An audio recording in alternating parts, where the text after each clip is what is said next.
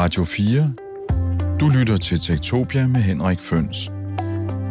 Tektopia er et program om, hvordan teknologi påvirker og forandrer samfundet og os mennesker. Tektopia er produceret på Radio 4 af Ingeniørforeningen IDA med støtte fra Industriens Fond, Innovation Center Danmark, Messecenter Herning, Index Award og IDA Forsikring. I redaktionen er Dorte Dalgaard. Mit navn er Henrik Føns, og det er mig, der bestemmer i Tektopia.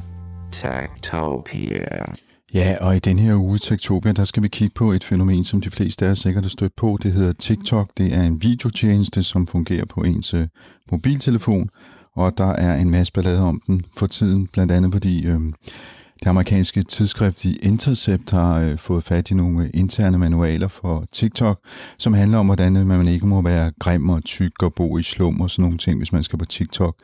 Og det skal vi kigge på i dag. Jeg har et øh, par gæster i studiet, som er eksperter i social media og i TikTok, men jeg synes, at øh, i stedet for at præsentere sådan lige med det samme, så kunne jeg godt tænke mig at øh, spille en sang som øh, præsentation.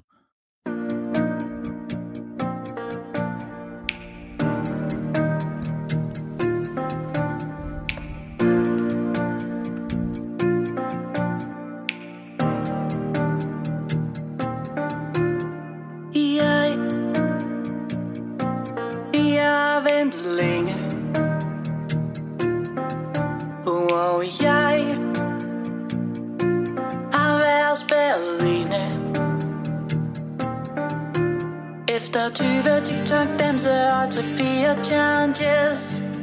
Har jeg fået nok? Jeg vil ud Det er næsten som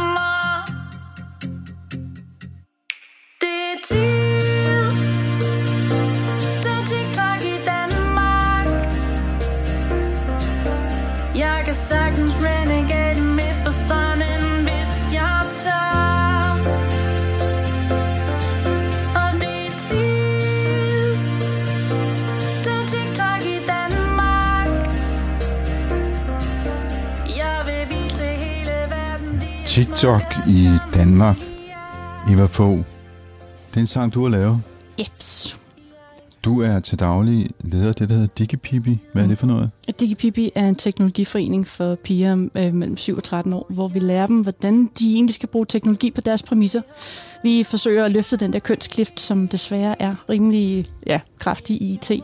Og det gør vi simpelthen ved at gå ind, hvor pigerne de befinder sig, og så vise dem ved hjælp af seje rollemodeller, kvinder og hinanden, jamen, hvordan får vi egentlig teknologi ind i dit liv? Og herovre ved siden af, der står Trine Maria Christensen. Du er, kan man vist roligt kalde, en, øh, en øh, langvarig ekspert i social media. Du har været med siden nærmest starten i Danmark på social media. Ja, jeg har rådgivet om sociale medier siden øh, 2005. Så, øh, så der, hvor du lige var ved at sige, at jeg var en gammel rotte, der, der havde du ret. Nej, det, det vil jeg aldrig sige. Det, det, det, vil, det vil være meget uhøfligt. Jeg har været, ja, men jeg har, øh, jeg har beskæftiget mig med sociale medier øh, i, i virkelig mange år, øh, og, og jeg bliver også ved med at blive forbløffet over, at der kommer nye tjenester, og hvor hurtigt det så rent faktisk kan gå med de her nye tjenester, der kommer på banen. Og det er noget af det, der skal være dit indspark, når vi skal snakke om TikTok her i dagens udgave af Tektopia.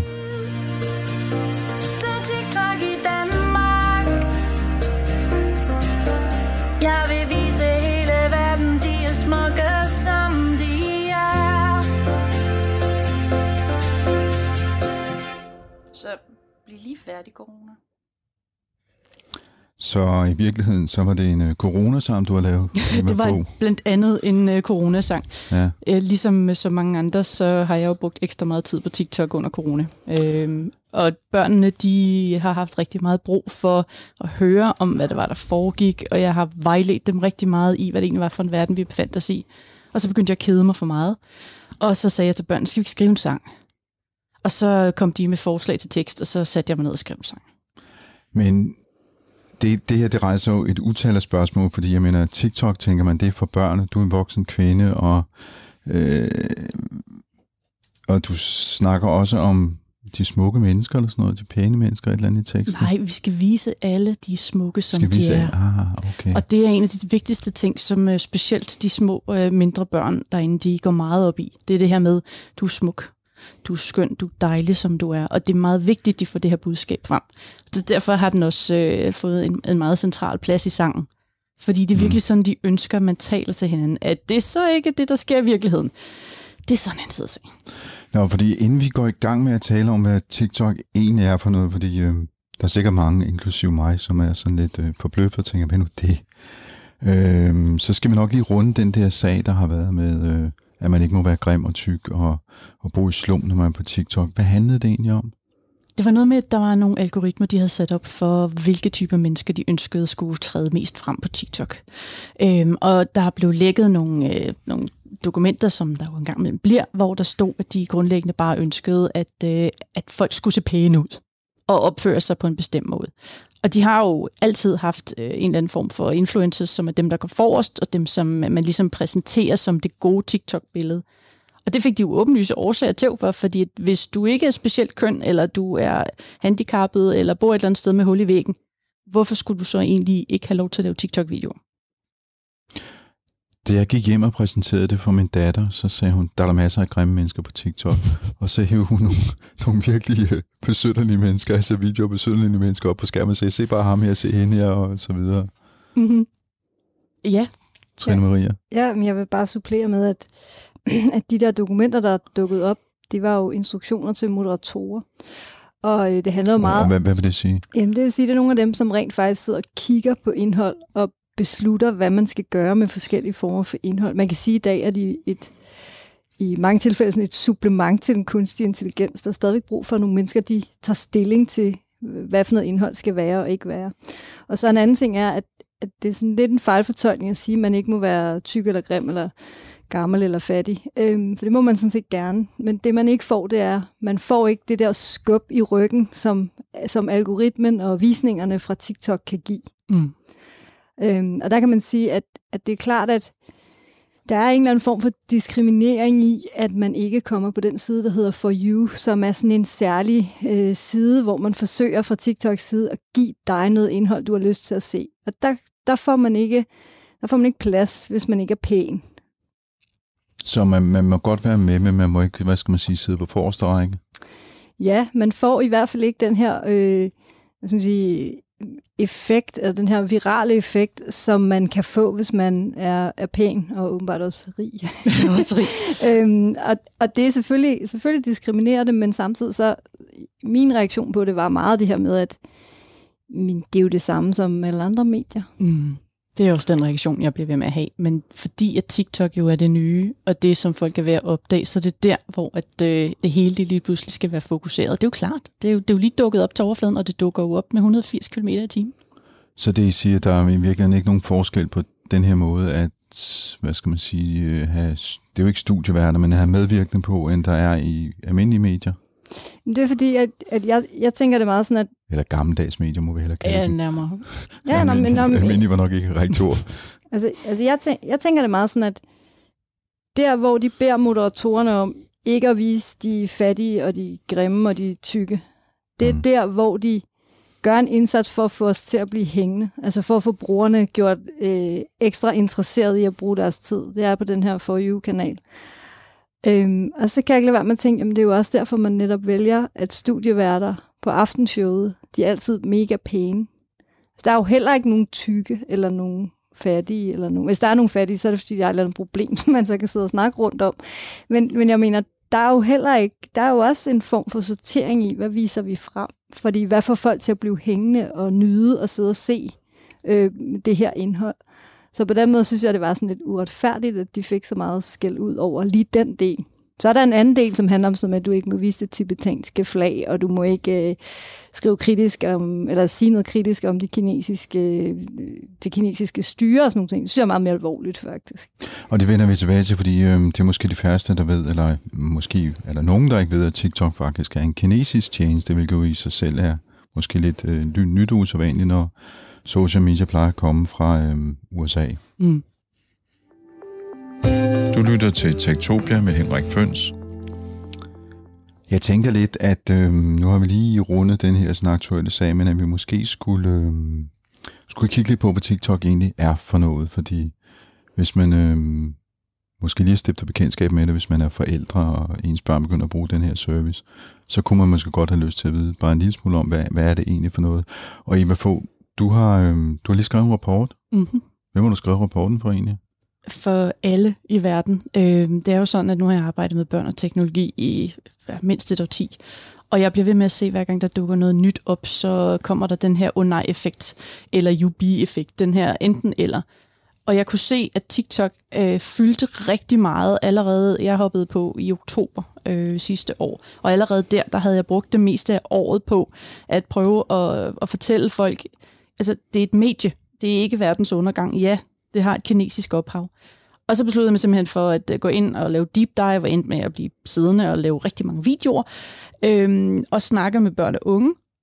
Og så besluttede jeg mig for, at nu var det ved at være på tide, at jeg øh, fortalte, hvad det egentlig var for et medie, så godt som jeg nu engang kunne på basis af den information, der eksisterer. For netop at fjerne mange af de her, åh oh, nej, eller måske hæve nogle af de her, nej, men generelt bare skabe et bedre overblik. Og hvis vi skal kigge på det, det er et øh, medie, som er vokset helt vildt hurtigt. Altså, hvor mange brugere er der i dag? Har over 800 millioner, men det, når jeg siger over, så er det fordi, at der er ikke lige nogen nye tal lige nu. Men vi kan se, at i andet kvartal, der har de haft en, jeg tror det er en tredobling eller sådan noget, todobling af folk, der har hentet appen på, på verdensbasis. Så det stiger voldsomt. Så der er rigtig mange, må man sige, både i Kina og uden for Kina åbenbart. Jamen det er ikke det, der er det, vi skal, vi skal skelne mellem TikTok og Douyin. Douyin er den kinesiske TikTok. Ah. Øh, den kinesiske TikTok fungerer kun i Kina, og TikTok fungerer kun uden for Kina. Så selvom de blander data ind sammen, øh, hvilket man jo så også kan tænke sig lidt om, hvorfor de gør, så er der altså en gruppe uden for Kina, som, øh, som laver nogle andre ting. Det er også derfor, de har sat øh, ekstra mennesker på i USA og i Indien, og begynder at kigge rigtig meget her på Europa. Fordi de har opdaget, at vi faktisk er nogle kæmpe store forbrugere af det. Og sådan som jeg har hørt, så er det kommet lidt bag på dem, hvor hurtigt vi faktisk tager det til os i Europa. Så vi skal huske at skælne det ophav, det har, fra den måde, det fungerer udenfor. Og de gør selv, hvad de kan for at skælne det rigtig langt hen ad vejen. Men er der så forskel på indholdet? Altså, bortset fra, at det selvfølgelig er europæer, der laver det europæiske indhold, men... Øh... Det er, der er, øh, det du må i Kina er jo stærkt styret af Kina. Der er rigtig, at det kan godt være, at vi synes, at, det, at vi ikke må vise ting fra øh, øh, tibetanske flag og sådan noget, og det er noget værre noget. Men de er jo styret på en helt anden måde. Alle sociale medier i Kina er jo styret fra den øverste ledelse. Og det vil sige, at den måde, at ting bliver præsenteret på og kommer ud på, er helt anderledes end det, vi ville se i, i vores del af verden. Så der, der er forskel på den type indhold, der, der bliver vist i Kina, og den, der bliver vist i resten af verden? Absolut. De forsøger rigtig meget at, at tegne et billede af, hvordan de synes, deres land skal se ud. Øh, og man kan sige, at en af de ting, som, som den TikTok, vi får udenfor i den vestlige verden og i Indien, det er øh, præget af både øh, det positive og det negative, og det grimme og det kønne. Og øh, jeg, jeg tænker, altså der har været nogle rigtig grimme sager fra Indien for eksempel, hvor de har blandt andet, der er nogen, der har fingeret øh, en video om et syreangreb og voldtægt og sådan noget, som ligger meget i indisk kultur lige nu. Noget af det her med de, de problemer, de har. Mens der i vores del af verden nu kører Black Lives Matter som ind i høvlet. Og det har jo noget at gøre med, hvad er det for et type publikum, der bruger hvad. Øh, og så har TikTok jo den fantastiske algoritme, som så ligesom fordeler os i de øh, rækker og de content, som vi nogle gange gerne vil se. Vi bliver ved med at komme ind på den der sådan algoritme, men jeg kunne, godt, jeg kan godt tænke mig at gemme algoritmen bare en lille smule mere, for lige at få et billede af, hvad der er, der foregår på TikTok, fordi øh, mit indtryk er, at øh, så danser man sådan en eller anden dans til en bestemt øh, sang, og så bliver det populært, eller hvad, hvad er det for et fænomen? Mine mest populære videoer, det er, at jeg spiser en snackpølse fra Rema. Okay. Ja, og at øh, jeg, hvad hedder det, har lavet, jeg har en dansk og en engelsk kanal, og på min engelske kanal, der har jeg fået over en halv million visninger ved at sige til forældre, de skal huske, at øh, deres børns barndom er altså ikke ligesom deres barndom, og det er vigtigt, at de går ind i det på de præmisser, børnene er. Øhm, så altså, jeg danser ikke. Eller jo, jeg har gjort det tre gange, tror jeg. Øh, den ene, det var sådan en dare af en art. Øh, så, så jeg går ikke viralt på det, og jeg er jo 41. Øh, der er så rigtig mange af de unge mennesker, som danser og går viralt på det, men der ligger meget, meget mere i det end bare at danse. Men nu, nu siger du, du er 41, altså generelt så er målgruppen, man tror det er børn, men i virkeligheden så ligger målgruppen øh, de sene teenageår, de første år i 20'erne, ikke? Mm. Og der er en kæmpe stor, øh, jeg tror, at der er en tredjedel i USA, som ligger i den såkaldte voksne gruppe. Så øh, det er spændende. Jeg kan se øh, udviklingen med, med voksne på TikTok, den er stærkt stigende. Og hvad laver de så? Altså, man sidder så og spiser snackpølser, eller hvad laver man? Også det. Og snakker og besvarer spørgsmål og laver jokes og laver altså øh, alt det er det. Jeg plejer at kalde TikTok for et snackbite-medie. Du har op til 60 sekunder til at gøre et eller andet. De fleste de er maks 15 sekunder, og det skal gå rigtig hurtigt. Det vil sige, at du kan få virkelig meget information og virkelig mange ting ind på ganske kort tid. Og selvom jeg ved, at der er rigtig mange, øh, der sidder derude og siger tomme kalorier, så er det fordi, at I går i nogle baner, der kun viser jer tomme kalorier. Jeg følger også Washington Post og World Economic Forum og øh, hvad hedder det, WHO og alle de der ting. Og sager. så jeg får hele verden præsenteret for mig på 60 sekunder. Samtidig med, at jeg får dansvideoer og kattevideoer. Og der fik vi lige øh, skåret den ud pap. Det handler simpelthen om at lave en video på 60 sekunder. Jeps, Det er max. det, man gør.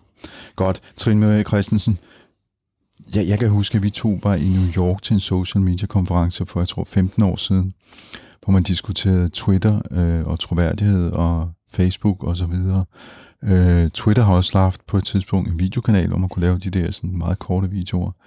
Hvad er forskellen på TikTok og det, som vi har haft før, de social media kanaler, vi har haft før? Er der, er der nogen afgørende forskel, eller er det bare mere af det samme?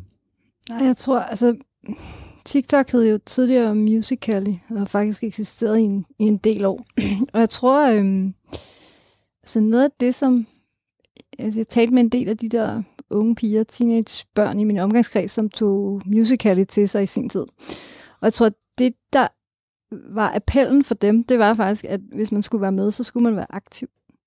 Altså, de brugte virkelig meget tid på at lave de her videoer, og på at træne de her danse, og på at gøre det med hinanden, og på at blive synkrone, og få det til at se fedt ud, og sådan noget. Ikke? Og, og det der med, at Instagram er sådan utrolig passivt. Man tager et billede, så uploader man det, og så sidder man og så kigger på hinandens billeder. De kunne godt lide den leg, der var i at lave de her videoer. Og der tror jeg, altså hvis du kigger på nogle af de forsøg, der har været på at få voksne til at lave videoer, så, øh, så er vi alt for selvbevidste. Altså det er svært at få Twitter-publikum, som herhjemme jo består af journalister, politikere og meningsdannere. Det er svært for dem til at, lave, til at lave små videoer og fortælle ting, fordi det er et nyt format for dem. Ungerne, de kender videoformatet fra YouTube, og det der med selv at få lov til at lave sådan nogle eksperimenter med det, det var i hvert fald det, som nogle af de unge sagde til mig, at, jeg, at, at det synes de simpelthen var en virkelig sjov måde at være online på. Men altså, nu fortæller Eva, at hun følger både Washington Post og World Economic Forum og, og så videre. Så de er der også, de Ja, etablerede medier. Det, det er de. Og for eksempel er der jo også kunstnere. Altså, der er nogle virkelig fede videoer med, med kunstnere, der laver øh, øh, fantastiske kunstværker, og så, så klipper de det ned, så laver de enten sådan noget timelapse, eller de laver nogle klip i det, sådan at man, man ser et kunstværk blive til for øjnene af en. Der er også en masse fotografer, der både laver øh, sådan helt fantastisk... Øh, øh, i virkeligheden er det sådan noget visual effects, og så bagefter så laver de sådan en behind the scenes video, hvor du mm. kan se, hvordan har de rent faktisk fået det til at se ud, som om de spiller bold med et spædbarn, eller et eller andet andet fuldstændig vanvittigt i sådan et videoklip. Og, det- og det er bare for at sige, at det, altså, der er det øh, sådan en kreativ over i brugen af det her, som jeg synes, at man godt må have noget anerkendelse af. Altså. Men, men øh, der har jo været masser af forsøg på at lave sådan nogle videotjenester. Altså YouTube har lavet det, og som sagt Twitter har lavet noget. Og jeg kan ikke engang huske, der var en selvstændig videotjeneste på et tidspunkt også, som blev lanceret på South by Southwest under øh, den her amerikanske konference.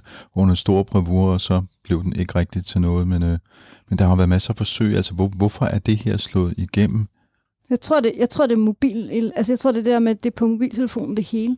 Altså jeg tror, en af udfordringerne ved at begynde at sidde og lave øh, YouTube-videoer for mange, det er at ligesom, nå, øh, har jeg nu et ordentligt kamera, og hvordan skal jeg indstille det, og, hvordan, og så skal jeg klippe det bagefter, og så skal jeg lægge det op og sådan noget. Det, altså man tror, at YouTuber er, er sådan nogle øh, øh, dumme, lidt heldige unge mennesker, men hvis man dykker lidt ned i det, så det at lave YouTube-film, det kræver helt afsindig meget. Mm. Altså det er ligesom, det kræver faktisk ret meget at lave sådan en radioudsendelse, som du er i gang med her, så kræver det virkelig meget. Og der kan man sige, at TikTok, de gør det meget nemmere. Altså de har virkelig gjort det let, fordi det man jo også skal huske, det er, at der ligger alle mulige effekter, der ligger alle mulige filtre, der ligger alle mulige måder at klippe de her videoer på ind i TikTok.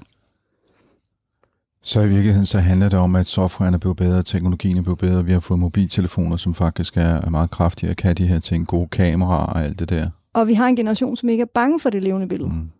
Og så vel også, at det er opstået i Kina, hvor man kan sige, at øh, størstedelen af befolkningen har fået adgang til internettet via mobiltelefon. Det er ligesom deres computer.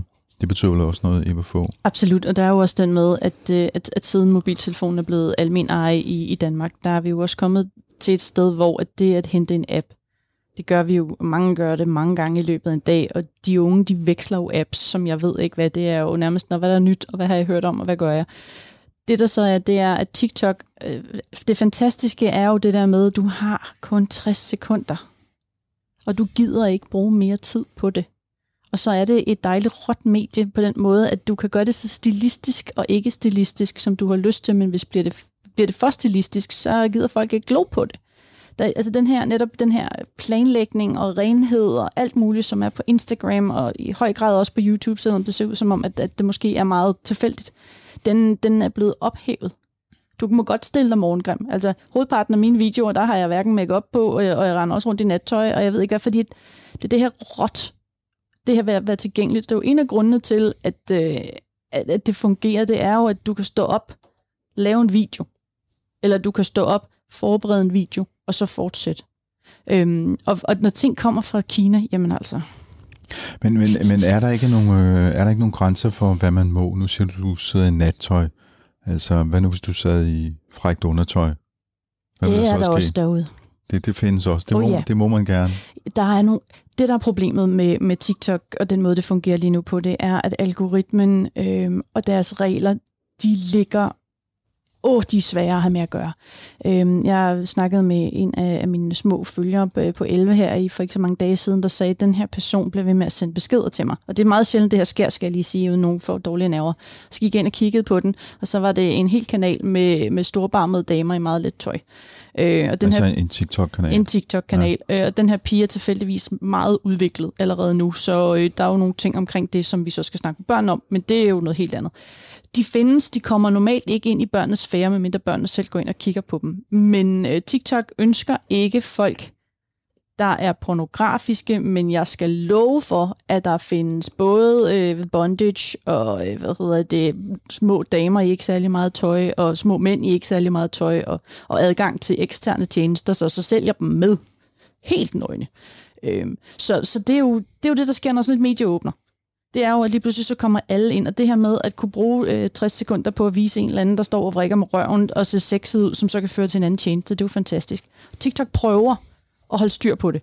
Men nu ved jeg, efter jeg har anmeldt adskillige af sådan nogle profiler, øh, igen, jeg har flere profiler, øh, fordi at TikTok viser dig jo det, du leder efter, og jeg vil gerne holde mine normale kanaler frie.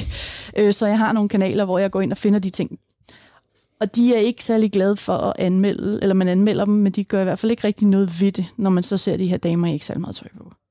Så spørgsmålet er så, øh, de siger, de gerne vil have et lødigt og godt medie, men samtidig så, og, og så begynder der bare at opstå nogle problemer. Øh, men ja, igen, tingene viser det, som du vil have. Så hvis man virkelig... Det, det, det lyder lidt, lidt ligesom om, at TikTok på en måde ligner det gammeldags internet altså man, man kan finde alt muligt skidt, hvis man bare søger længe nok. Hvorimod Facebook og Twitter og så videre, der er jo lidt mere, hvad skal man sige, reguleret. Eller hvad? Trine Maria. Nej, altså hvis du vil købe et håndvåben, så kan jeg godt hjælpe dig med at gøre det på Facebook. Det kan man godt. Altså det, der er sindssygt, er jo, at når de der gravejournalister går i gang med at lede efter, hvor er, er der et dark web, så er det jo også på Facebook. Selvfølgelig er det det. Der er jo milliarder af mennesker, der bruger Facebook. Der er selvfølgelig også nogle af the bad guys, der bruger Facebook. Ikke? Vi taler ikke så meget om det længere, fordi at, øhm, altså, det tror jeg meget af det der med, sådan, at nu har de voksne jo ligesom accepteret, at Facebook er der. Ikke? Det bliver brugt i vores, øh, vores valgkampe og i vores politikere og til debatter på tv. Der kan du gå ind og fortsætte debatten på vores Facebook-side og sådan noget. Så nu har alle voksne ligesom besluttet for, at Facebook er okay. Ikke? På trods af, at de sælger data som ind i, og så videre. Og så, og så skal der komme noget nyt, og så kan vi så slå det oven i hovedet med, uh, nej, det, er det ikke noget skidt noget, det der nye teknologi der, ikke? Det, det er jo klassisk. Altså. Så du tænker, Facebook de er fuldstændig lige så slemme som TikTok, eller den anden vej rundt, eller de er lige slemme, eller... Jeg synes faktisk, Facebook er forholdsvis redselsfulde lige for tiden. Men altså, Ja. det, det, altså det er blandt andet sådan noget med, at, at i forbindelse med alt det her Black Lives Matter og sådan noget, der er det jo... Altså, der har jo været desværre ret mange sager, hvor for eksempel Twitter har, har øh, bortcensureret nogle af de, af de vildeste racister, og nogle af dem, der har delt øh, konspirationsteorier her under coronakrisen.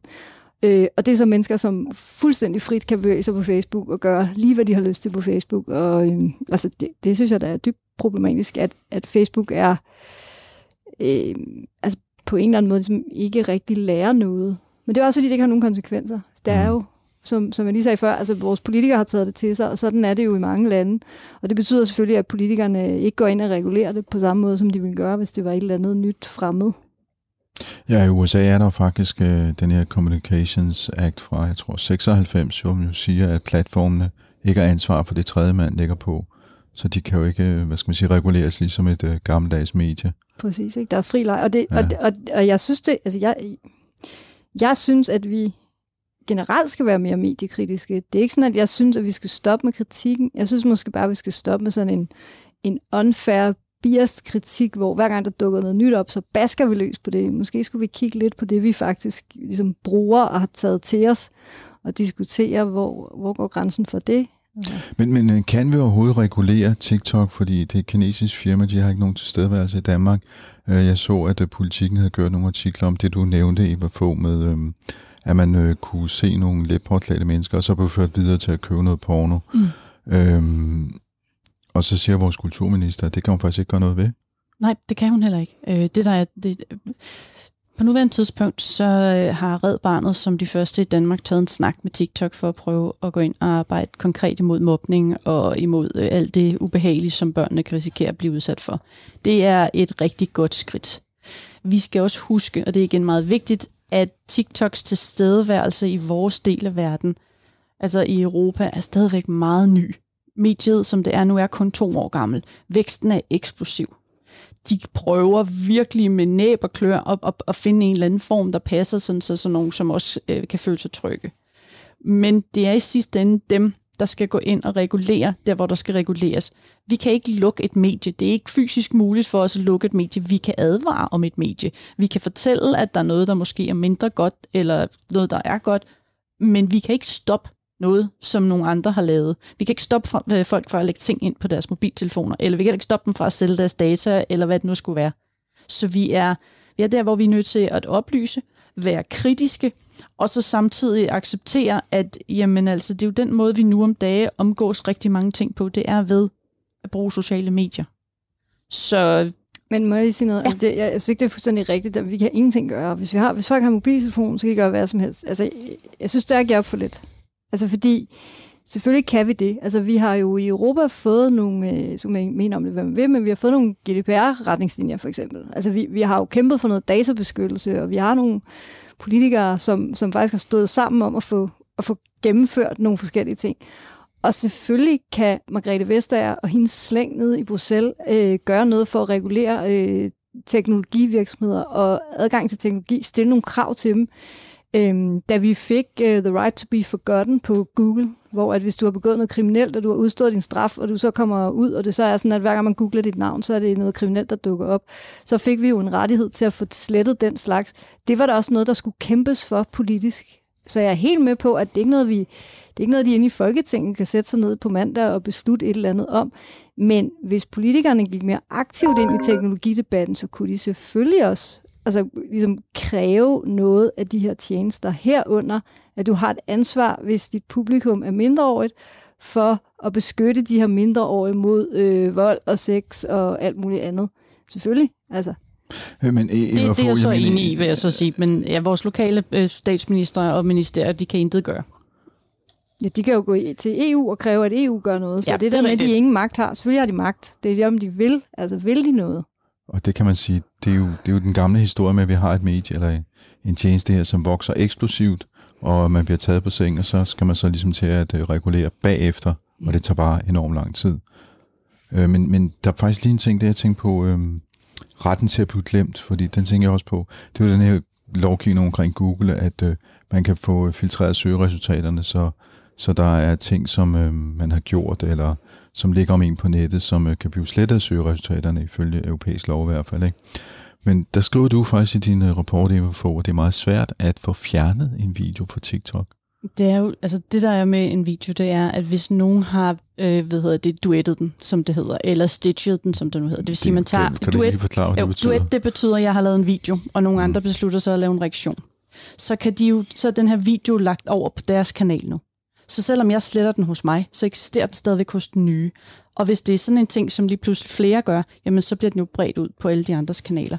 Og virale videoer har jo en tendens til netop at blive øh, hvad hedder det, reproduceret forskellige steder, og den her video går så længere og længere og længere. Det vil sige, den, det pludselig sådan ude i et netværk. Så kan du ikke stoppe det igen. Øhm, og det er, det er et problem, som, som altid vil være i et socialt medie. I det øjeblik, nogen tager noget, og det må du jo helt lovligt på TikTok. Det er jo ikke at tage nogen andres data. Det er faktisk præcis det, mediet er lavet til.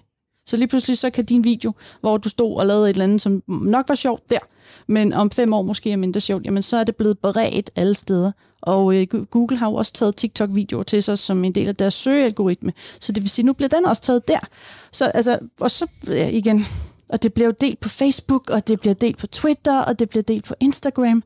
Det vil sige, at det med at stoppe en video, altså den generelle regel er, alt hvad du lægger på nettet, det slipper du aldrig af med igen. Du kan godt få netop fjernet noget data, men der er stadigvæk noget, der ligger af en eller anden rest et eller andet sted. Så det vil sige, at hvis du lægger noget på TikTok, så multiplicerer det helt vildt, hvis du får et hit, vel at mærke. Ja. Og du slipper aldrig af med det igen. Næppe. Det er jo super svært at fortælle børn, det, det er det, ikke? Jo, men, men det, sådan har det jo været med alle typer medier. Og, og det med, at når man lægger en YouTube-video op i gamle dage, det var jo det, vi snakkede om rigtig meget. Jamen, så lægger du en video op, hvor du selv sidder og, og fjander, og hvad du gør. Så lige pludselig, jamen, så er den video så også tilgængelig andre steder, hvis nogen har hentet den. Øh, og det er det samme øh, problematik, der er her. Trine Maria Christensen. Men jeg vil bare sige om det, at, at det er måske også derfor, at øh, der er en del unge mennesker, som øh, ikke laver videoer til hverken TikTok eller YouTube eller nogle andre steder, og som for eksempel øh, morer sig virkelig meget over, at vi øh, voksne sidder og snakker med fremmede mennesker på Facebook og deler ting på Instagram på åbne profiler og sådan noget. Altså, der er en utrolig stor bevidsthed hos en stor gruppe af unge mennesker om netop det, du snakker om her, Henrik, ikke? at der er alt for meget, alt for mange dataspor, der ligger og, øh, og flyder derude, og det skal de bare ikke nyde noget af. Altså, jeg kender jo folk, der ligesom, altså, når de så har haft lagt noget ud på nettet, så gør de en stor dyd ud af bagefter at gå ind og slette det hele. Altså, når vi er færdige med at tale om det, så sletter de det, og det er jo yngre mennesker, der ligesom har sådan en, sådan en ret vild indstilling til ikke at efterlade sig noget, ikke? Så det svarer til at øh, holde en samtale til et middagsselskab, og så er den ligesom væk, når man har holdt samtalen, Ja. fordi den er ikke blevet optaget. Præcis, og, det, og der er nogen, der simpelthen virkelig går op i det der med, at de vil ikke have ting liggende og flyde derude, fordi de godt ved, at om fem år, eller syv år, eller otte år, så skal de søge et job øh, som departementchef et eller andet sted, og så er de ikke interesseret i, at der ligger alt muligt om dem. Altså det, jeg synes, unge har en meget højere bevidsthed om det, end, end, end, end min generation. Ikke? Jeg skal skynde mig lidt at sige, at jeg er lige straks 50 år. Nå, men altså, det, er jo, det, er jo, det er jo en diskussion, man har haft øh, om, om social media i, i, mange år, den der med, med det her spor, ikke, og hvordan... Øh, jeg kan huske, at jeg snakkede med Jaron Lanier, den her sådan, øh, virtual reality pioner, som på et tidspunkt sprang ud som meget stor kritiker af sociale medier. Og han snakkede netop om det der med, at han siger, at det der det bliver jo en klods om benet på de her unge mennesker, fordi det, det hvad skal man sige, en større og større mængde af deres historie, eller deres historie, som det måske skal være fri for, vil jo forfølge dem til evig tid, og det gør dem ufri. Altså, da han var ung, så kunne man bare flytte til en anden by, og så kunne man starte et nyt liv. Det er umuligt, når man har den der sådan ballast af TikTok-videoer efter sig, eller hvad? Mm. Jamen, altså generelt, vi, mange af de unge, som er og børn, som er på TikTok, de er jo også på Instagram, øh, eller på YouTube, eller har et eller andet medie. Der er også nogen, der kun har et medie, men man kan sige, øh, generelt så har de det med at have flere. Det kan godt være, de ikke bruger dem, men de har dem. Så deres øh, spredning er jo allerede ret stor fra starten af. Og min øh, erfaring er, at langt de fleste af dem opretter det, uden der er en voksen indover på noget tidspunkt. Så lige pludselig så har de alle de her profiler et eller andet sted. Og så kan de også godt lide at lukke dem og åbne nogle nye, og altså sådan, så det bliver lige pludselig en kaos datamængde, som er lagt ud, og de selv er klar over det. Og de forsvinder ikke, fordi de glemmer deres password. eller Ja, sådan noget. nemlig. Og så, ja. hvad hedder, TikTok har en irriterende ting med, at du kan logge ind, uden at lave et password. Øh, du kan bruge en eller anden af dine medieprofiler, øh, og så har du ikke et password, du kan logge ind med. Det vil sige, hvis du på en eller anden måde for eksempel mister din profil på, på Twitter eller Instagram, jamen så er det surt, hvis ikke du har lavet en, en ny øh, kode et eller andet sted. Og så giver de fleste bare op og går videre. Eller laver en ny profil. Lige akkurat, ja. det er det, jeg mener med at gå videre. Nå, okay. Fordi ja. de, øh, de vil jo stadigvæk være med i det her øh, ja. Slip. med det der med, med mediesporene, altså jeg tillod mig jo at finde øh, to unge mænd, som skrev nogle meget grimme ting til mig på TikTok. Øhm, og øh, det tog mig to minutter at google øh, deres navne og finde frem til deres møder. Det delte jeg på TikTok. Jeg har fået det største backlash nogensinde, jeg har oplevet. Selv blandt voksne har det aldrig været så stort, fordi at de unge blev så vrede over, at jeg tog fat i de her to knægtes forældre. Det må man ikke. Nå. Det er ikke tilladt at fortælle de voksne, hvad øh, børn og unge går og siger. Så jeg er blevet kaldt en stalker, og øh, jeg har fået at vide, at, øh, at, at det var virkelig forkert. Men jeg lavede simpelthen, både for at vise børnene, hvor nemt det var at følge deres dataspor, men også netop fordi, at nu var der to drenge, der simpelthen havde sagt noget så grimt, og jeg har ikke tænkt mig at gøre det igen, som jeg også siger andre, men jeg vil vise det, både børnene, hvor nemt det var, men også, altså nogle gange, så, så kræver det altså også lige, at der er nogen, der kommer ind og banker de her øh, øh, børn lidt på skulderen og siger, hallo. Og begge møderne, som jeg fik fat på, fordi det var dem, jeg kunne finde først, de var dybt overrasket og meget ked af det. Så vi har også et skæld imellem kommunikationen af, hvad det er, der er godt, og hvad der er dårligt, hvad man må, og hvad man ikke må, og hvilke data man så skal lægge, og hvilke data så er orden. Og, altså, det er det her med den her digitale opdragelse, som nogle gange bare ikke rigtig er nogen steder. Men det svarer vel lidt til den der sådan, øh, hadegruppe, der var på Facebook. Jeg har glemt, hvad den hed. Den hed Offensimentum. Ja, Offen. og det er vel lidt det samme. Nej, det ved jeg ikke, om det er. Jeg tror, jeg, jeg tror at... Øhm, altså, jeg læste for nogle, for nogle år siden øh, hele den der debat om... Altså, vi tror jo, vi er frie mennesker, ikke? Men prøv at tænke, hvor frie vi var. Nu, jeg taler lige for mig selv her, ikke? Fordi jeg ved jo ikke, hvordan jeres barndom var. Men altså, da jeg var barn, ikke? der var jeg mega fri. Jeg havde fået sådan et lille rødt ur, ikke? Og så skulle jeg være hjemme, når man skulle spise, ikke? og det skulle man klokken 6, ikke? og så skulle jeg være hjemme igen, når jeg skulle i seng, og det skulle jeg, jeg ved ikke, klokken 10 eller eller andet. Resten af tiden, så kørte jeg rundt på min cykel, og så lavede jeg lige det, jeg havde lyst til. Mine forældre anede ikke, hvor jeg var. Altså, de havde nok en eller anden formodning om, at så langt kunne jeg jo nok heller ikke cykle på den der, på den der cykel. Øhm, så de havde selvfølgelig sådan, og de vidste selvfølgelig også, hvem mine nærmeste veninder var, så hvis de skulle have fat i mig, så startede de et eller andet logisk sted og lå og ringede rundt. Men det meste af tiden, der var jeg så fri. Ikke? Nu har jeg alle børn jo altså bundet til en eller anden elektronisk device, der gør, at deres forældre altid ved, hvor de er. Deres forældre har en formodning om, at de hele tiden tjekker ind. Deres forældre bliver sure, hvis de ikke svarer på en sms. Bla, bla, bla, bla, bla. Så når Eva bliver angrebet for at have kontaktet de her øh, unge drenges øh, møder der, så forstår jeg det på en måde godt. Fordi de har brug for noget frirum. Altså, de har brug for et sted, hvor de bare kan være dem, og hvor at de, de voksne ved ikke, hvad vi laver. Og der er ikke nogen, der blander sig, og der er ikke nogen, der kommer og kigger ind i hulen. I kan Men- ryge men- mine to men cigaretter her. Men hvordan skulle Eva så takle det? Nej, jeg synes, altså, det, er fint, også, at det er også ubehageligt for Eva, det der sker, ikke? Ja, men begge dele kan godt være rigtigt. Altså, det kan godt både være helt rigtigt, det Eva gør, fordi selvfølgelig har vi et problem, når øh, øh, børn øh, kalder andre øh, for luder og alt muligt andet, bruger alle mulige forfærdelige udtryk og taler grimt til hinanden og øh, truer og hvad de ellers kan finde på og sådan noget. Selvfølgelig har vi et problem, så selvfølgelig er der nogle voksne, der skal gribe ind, og her blev det så Eva. Ikke? Men det ændrer bare ikke på, at det andet også kan være rigtigt. At børnene har en oplevelse af, at her har de endelig en hule, hvor de kan ryge mentol- mentolcigaretter, uden at der er nogen, der opdager det. Øhm, og hvor de kan øh, drikke dåsebajer, eller hvad det nu er, de har lyst til at gøre, uden at der er nogen voksne, der blander sig i det. Og så bliver de mega provokeret over, at der pludselig dukker nogle voksne op, der synes, det skal reguleres. Altså det, det, det, og, og det er, tror jeg, ikke meget anderledes end, end nogle af de frirum, vi havde. Jeg ville med også synes, det var irriterende, hvis øh, det der skur på legepladsen, hvor at vi lige prøvede det der med at kysse for første gang, det blev mega irriterende, så pludselig kom en gårdvagt. Altså, virkelig. Ja, den slags sker jo øh, Eva få.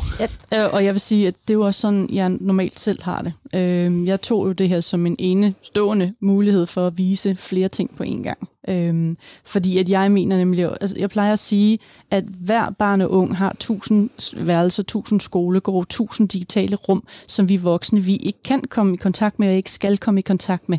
Men vi skal være i kontakt med børnene og de unge. Og det er jo der, hvor den er glippet her, ligesom så mange andre gange. Og igen, nu har jeg haft hovedet ned i det her med børn og teknologi i rigtig mange år.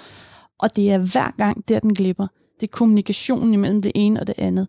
Og netop fordi, at tonen på sociale medier ret hurtigt, på grund af den ansigtsløse kommunikation, bliver ekstrem, så øh, besluttede jeg mig så for, at nu vil jeg prøve at vise præcis, hvor nemt det var. Øh, og jeg, jeg har også lovet, at, øh, at, at jeg ikke gør det igen, fordi det er ikke mit, det er ikke min opgave. Men den her dobbelttydighed med, at du skal gøre, hvad du har lyst til, men du skal samtidig også stå til ansvar for de ting, du laver. Det er den, vi sådan lidt mangler i det her. Jamen, Hvis jeg, hvis jeg må lige supplere til det, ikke? fordi det, der også er interessant, det er, at der, hvor forældrene kommer ind i banen, øh, øh på banen her, ikke, det er, at hvis der skete noget nede i den der hule, som jeg ikke kunne lide, hvis der kom nogle af de store drenge eller et eller andet, ikke, så skulle, jeg jo gerne, skulle det gerne være sådan, at jeg kunne gå hjem til mine forældre og sige, ej, ved I hvad, dernede i hulen, der sker der altså bare nogle virkelig mærkelige ting. Og så vil mine forældre gå i gang med at finde ud af, hvad det var, om det var noget, de skulle gøre noget ved, og bla, bla, bla, skulle skolen involveres, alt muligt. Ikke? Øh, mine forældre ville jo aldrig sige, Nå, men så må du lade være med at køre ned i hulen. Nemlig. Altså, det er jo svaret meget tit, når, når, når folk ligesom, ligesom øh, når ungerne kommer og siger, at der sker et eller andet ubehageligt på de sociale medier, eller noget, jeg ikke kan overskue, eller noget, ikke? så forældre, fordi forældrene ikke kender til det, så siger de, så sluk for det. Kan du så ikke bare holde op med det? Altså, det, det ja. Så der er, altså, jeg er enig, der er en eller anden øh, misforhold der. Nå, men øh, nu siger du, hvad der sker på de sociale medier. Jeg synes måske lige, vi skal, skal tage et eksempel på, hvad der faktisk sker på TikTok. Øh, og så skal vi snakke om de der algoritmer, som vi, øh, som vi har været lidt inde på, men ikke rigtig er kommet i dybden med. Og hvis man er kommet lidt sent ind i udsendelsen, så kan jeg fortælle, at det er Trine Maria Christensen, som er ekspert i sociale medier, og det er Eva Fogh fra DigiPipi, som har lavet en rapport om TikTok, der er i studiet, og vi snakker om det sociale medie TikTok, som jo især har hjemme at henvende til, til børn og unge.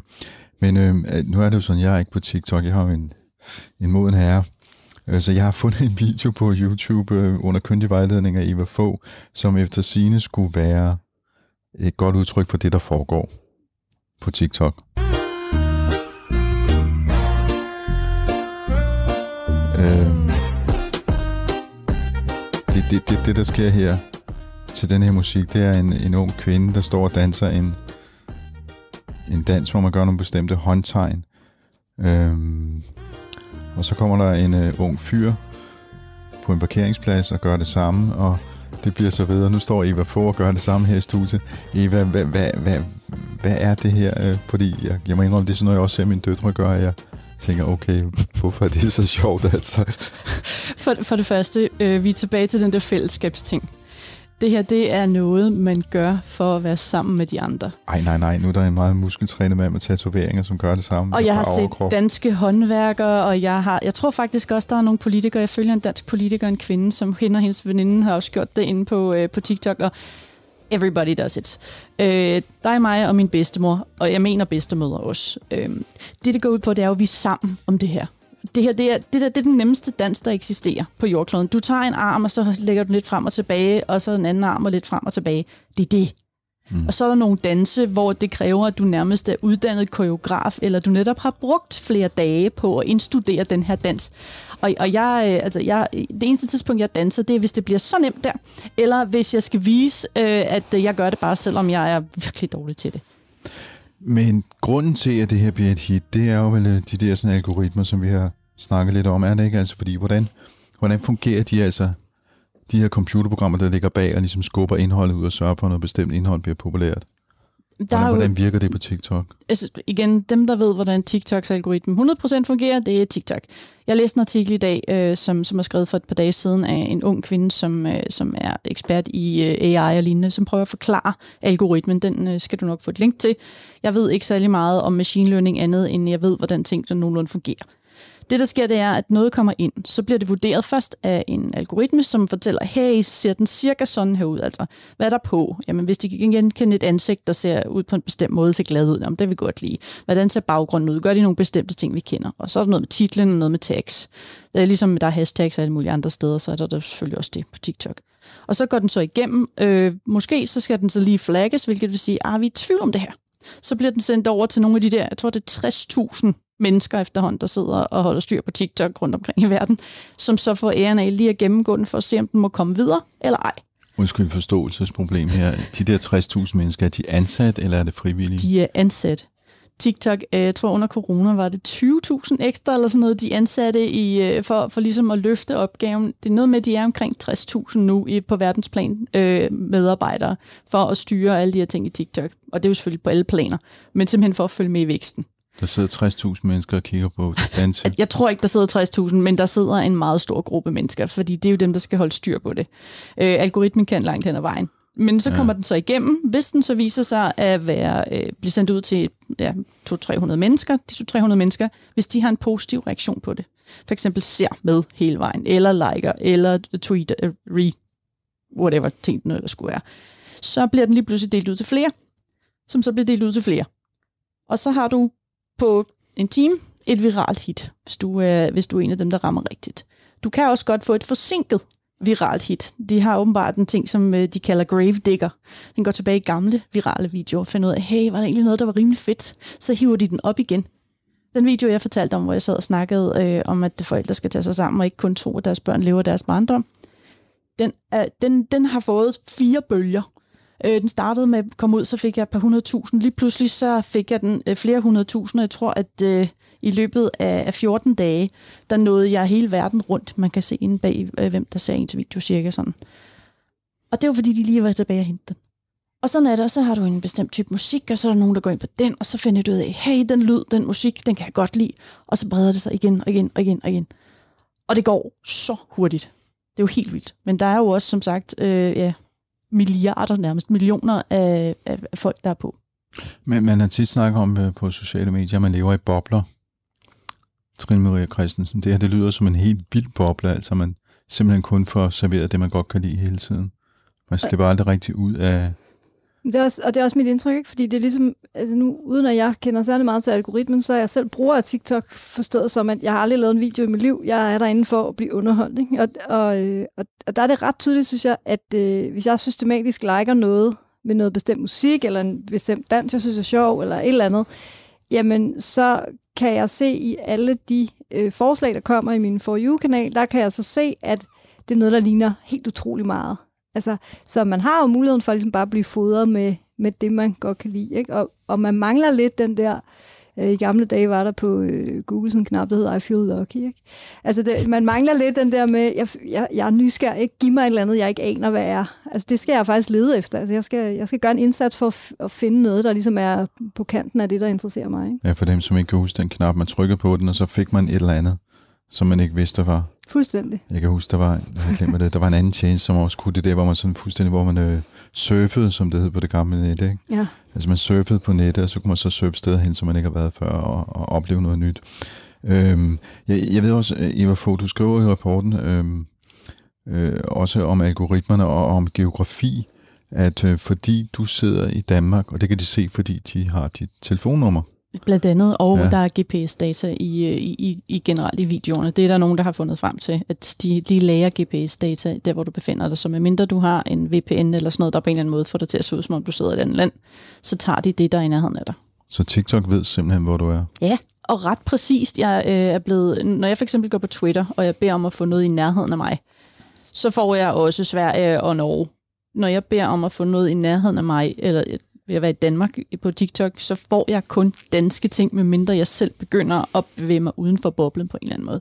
Og, og det er ret voldsomt, øh, at, at, fordi at, jamen, hvad hvis nu jeg gerne vil have nogen fra et andet sted? Men så kræver det først, at nogen fra et andet sted har opdaget mig. Sådan så dem, for eksempel fra Norge, opdager mine videoer. Jamen, hvis de så begynder at like det, så begynder jeg langsomt at blive trukket i den retning. Men det, er en, øh, det kræver, at du selv et eller andet sted udforsker og udfordrer andre øh, regioner, for at du kommer derhen.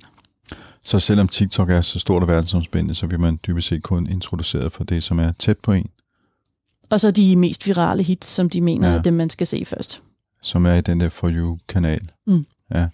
Øhm, jeg synes, det der med telefonen og GPS'en, det lyder virkelig, virkelig creepy. Man kan ikke slå det fra. Det er jo sådan, at hvis du har en øh, Apple-telefon, så har, er, der, er der visse ting, du giver lov til. Har du en Android-telefon, så giver du normalt lov til rigtig mange andre ting, og du behøver ikke indtaste dit telefonnummer, men det er den eneste måde, du kan bruge det interne beskedssystem på. Så jeg ved, at hvis du går på via en Android, øh, rigtig mange apps på Android, de øh, beder om at læse dine beskeder, og dine tastslag og din øh, alt. Mm. Hvor at på øh, hvad hedder det, iOS, der er det stærkt begrænset, hvad det så er, at de giver der. Men til gengæld så sidder Apple jo så og tager det i stedet for. Så. Jeg kunne godt tænke mig, fordi tiden den løber her, at vi måske lige vente det med øh, forretningsmodellen her, fordi øh, det er gratis at bruge TikTok. Altså, hvordan, hvordan tjener de, hvordan får de der 60.000 mennesker, der, der sidder og kigger på, på, på, på, på dansevideoer, hvordan får de løn så? Altså, I andre lande, der er reklamer. Øh, Okay. Rent konkrete reklamer, som bliver sat imellem videoerne. Øh, præcis hvordan, det mangler jeg lige at, at, at se. Jeg er i gang med at prøve at se, om der er ikke nogen, der gider sende mig nogle reklamer. Det lyder lidt ondsvagt, men ikke desto mindre. I Danmark får vi ikke reklamer reklamer. Til gengæld, så er der jo det her med samarbejder og influencers. Og så er der jo coins, som jo er den store, fantastiske og forfærdelige altså sådan nogle elektroniske mønter. elektroniske mønter, de har skabt deres egen valuta, der hedder coins. Øh, når en øh, creator, som man jo hedder, går, går live, det er en mulighed, man har, når man er over 18 og har 1000 følgere, så kan du gå ind og købe nogle ting fra coins, og de hedder alt muligt som Rainbow Puke og alt muligt spændende. Og den måde, at, øh, at TikTok tjener penge på, det er, lige snart du har købt, så tager- Måske forstår ikke, hvad er det, man køber? man køber gavepoint. Og de gavepoint, den giver man så til en Ah, creator. Til, dem, til dem, som man godt kan lide. Yes. Som Men, man synes, det var fedt indhold. men Når du TikTok så har altså den lige, der øh, snackpølse, så får du så ikke sådan til gave Ja, eller en TikToker. Øh, ved- jeg, jeg, har, jeg har lavet en video, hvor jeg fortæller præcis, hvordan det er, det foregår, for Mm, at prøve at bede børnene om at være. Øhm, de gør det stadig. De må ikke, men de gør det stadig. Øh, men princippet er, at øh, TikTok kommer ind, så tager de 50 procent. Når du har købt de her coins, så har du allerede betalt 50% af beløbet til TikTok. Og så går du ind, og så, øh, hvad hedder det, for at, øh, at creatoren kan trække den ud, så skal de omveksles til nogle diamanter, som så, altså noget med, at de skal opnå 8.333 points for at kunne få øh, hvad hedder det, penge ud. Det er så mange coins, du skal købe, for at en creator kan få 50 dollars ud. Og øh, hvad hedder det, 100, øh, altså nogle coins, de koster omkring 10'er. Så det, økonomien er ekstrem. Og jeg har jo set de her TikTokere, som sidder og beder om at, at få de her coins og gaver for shoutouts, som det hedder. Hey, jeg skriver dit navn i min næste video, eller ej, jeg sender dig en privat besked, eller du får mit telefonnummer, så vi lige kan snakke sammen, eller jeg duetter din næste video, eller du bliver min BFF online ven forever. Og øh, ungerne har den her med, og nu snakker jeg mest om de yngre, at når de virkelig godt kan lide nogen, så vil de rigtig, rigtig gerne give nogen noget. Øhm, og det er bare lidt problematisk, for hvis man har et barn, der har fri adgang til at købe på sin telefon, så kan de bare købe coins. Er nogen, der kan huske smølfebær? I gamle dage, der var et, øh, et spil, der, hvor man kunne købe smølfebær til smølferne, og der var børn, der simpelthen købte det for 10.000. Det kunne nemt ske her. Det, de har gjort, det er, at de har sørget for, at den allerstørste gave, den er blevet fjernet fra vores del af verden. Så hvis der er noget, man skal holde øje med i forhold til ens børn og TikTok, så må det være det der med de der De sådan, skal coins ikke der. købe coins. De skal ikke købe coins. Det er budskabet her. Til allersidst, øh, til jer begge to, øh, Trine Maria Christensen og Eva Fogh, skal man, I har faktisk svaret på det, men skal man holde sine børn væk fra TikTok? Ganske Nej, kort. nej, det Nej. skal man ikke, men man skal bare være nysgerrig på det. Altså, Mm. man, man skal på en eller anden, og så skal de, de skal være trygge ved, at hvis der sker noget, de ikke bryder sig om, så, så kan de snakke med en voksen, altså en rigtig voksen. Ja, altid. Vi er en del voksne, der gerne vil tage, øh, hvis de føler, at de ikke lige har nogen at snakke med, men ellers tilbage til forældre, eller ud til red barnet, hvis man har det, fordi de har virkelig nogle tjenester, der kan hjælpe en på nuværende tidspunkt. Og så 1000 kroner spørgsmålet. Jeg er en 58-årig journalist. Jeg har et, mit eget medie, Tektopia. Skal jeg på TikTok? Det skal det da. Vi ses. Men du, du mener, jeg skal være creator? Du er jo allerede creator. Nemlig. Ellers så gør du ligesom Trine Maria og laver en profil, hvor du bare ser. Du behøver ikke at være ligesom mig, som spammer verden med alle mulige ting, altså inklusiv mig, der spiller Fortnite med alle mine følgere på TikTok. Du har faktisk afholdt dig for at lave TikTok i de her 55 minutter, hvis har du, er jeg. her. du har ellers lovet at lave en. Ej, jeg lavede en før. Jeg besluttede mig for, at det var lidt nemmere, fordi de kan alligevel ikke høre, hvad det er, vi snakker om. Godt. Øh, Eva Fogh, man kan logge sig ind på Digipipi. Hvad hedder? Digipipi.dk. Og Det er min egen hjemmeside, den ligger på, øh, hvis det er den, man skal have fat på. Rapporten. Ja. Og det, Det hedder evafog.dk. så kan man finde din rapport om TikTok. Yes. Og Trine Maria Christensen, du har for to år siden, tror jeg det er nu, skrevet den her bog, Få mere ud af den tid, du spilder på sociale medier. Så der kan man lære rigtig meget om, hvordan man øh, begår sig i øh, social media-verdenen, hvis man kigger den bog. Du har lyttet til øh, Tektopia, som øh, blev udsendt som et fuldstændig gammeldags radioprogram på din, øh, ja, dit radioapparat. Og det gør vi hver eneste søndag kl. 13.05, men du kan også høre den som podcast, og der finder du den på radio4.dk. Jeg håber, at du får et langt og lykkeligt liv på TikTok, og så er det bare at sige på genhør i næste uge. Radio 4. Du lytter til Tektopia med Henrik Føns. Tektopia er et program om, hvordan teknologi påvirker og forandrer samfundet og os mennesker. Tektopia er produceret på Radio 4 af Ingeniørforeningen IDA med støtte fra Industriens Fond, Innovation Center Danmark, Messecenter Herning, Index Award og IDA Forsikring. I redaktionen er Dorte Dalgaard, mit navn er Henrik Føns, og det er mig, der bestemmer i Tektopia. Tektopia.